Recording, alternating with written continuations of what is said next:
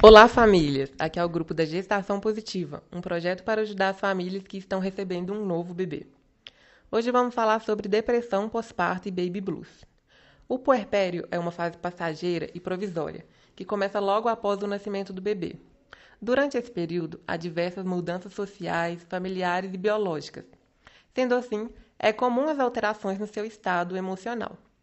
Nesse período, a mulher apresenta uma maior vulnerabilidade psíquica, sendo normal apresentar ansiedade e angústia devido à adaptação à nova rotina e também devido à sensação de perda de partes importantes de si mesma. Por isso, é necessário que você fique atenta a esses sintomas e perceba como estão sua progressão. Para começar a entender melhor sobre esse tema, precisamos conversar sobre alguns fatores de risco para o sofrimento mental puerperal.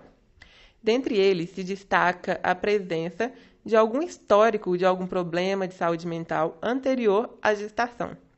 Mas fatores como uma gestação não planejada, nascimento prematuro ou morte do bebê, falta de apoio do parceiro, mãe solo ou sem apoio social e parto de risco são alguns fatores de risco para desenvolver esse sofrimento mental puerperal. Agora eu vou te explicar a diferença da tristeza puerperal que também é conhecida como baby blues, da depressão pós-parto. O baby blues é classificado como um transtorno de humor leve e passageiro. E acreditem, ele pode estar presente em cerca de 50 a 80% das puérperas. Ele pode iniciar até 10 dias após o parto, momento onde há intensa variação hormonal. Os principais sintomas são tristeza, insônia, dificuldade de concentração, flutuação do humor, irritabilidade e ansiedade relacionada ao bebê. Caso você tenha se identificado com algum desses sinais, logo após o seu parto, fique tranquila. Não há necessidade de se preocupar, pois esses sintomas somem espontaneamente no decorrer de uma semana a 10 dias.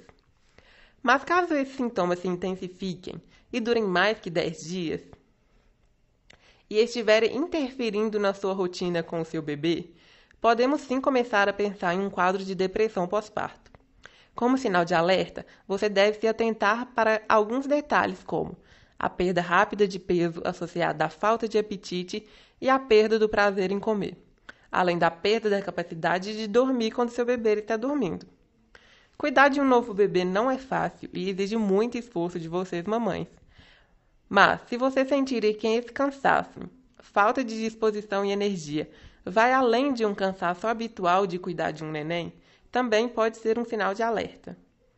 Outros sintomas como abatimento, insônia e pesadelo, distúrbios do sono, ansiedade significativa, sentimento de culpa, não ligação com o bebê e perda do interesse sexual também são alguns fatores que você deve ficar alerta.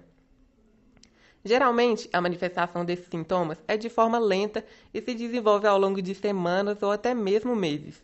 Por isso, é de extrema importância que você perceba com atenção os detalhes do seu dia a dia.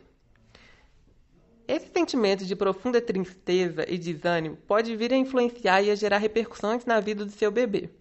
Com a depressão pós-parto, o bebê irá sofrer uma perda emocional.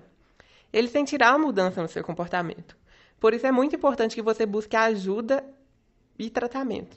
Esses sintomas poderão trazer prejuízos para você e para o seu bebê. Pelo fato de ser muito difícil cuidar de um bebê estando muito cansada e deprimida, é, você, inconsequentemente, oferece menos estímulos para o seu bebê. E isso vai prejudicar o desenvolvimento dele, principalmente ao longo do primeiro ano de vida. Mas eu quero reforçar para você que nada do que está acontecendo é sua culpa. É comum o surgimento desses sentimentos, e você não deve se sentir menos mãe ou uma mãe ruim por causa disso. Mas para que isso flua da melhor maneira, é necessário que, ao identificar algum desses sintomas, que você busque a ajuda de algum profissional da saúde. É necessário que você converse abertamente sobre seus medos, angústias e tristezas. Nunca deixe esses sentimentos de lado. Toda mulher durante o puerpério merece atenção e cuidado. Ou seja, é essencial o apoio emocional e físico do seu companheiro, da sua família e dos seus amigos. Esse acolhimento também deverá ocorrer por parte dos profissionais da saúde. Eles te mostrarão que essa fase possui tratamento e que logo, logo irá passar.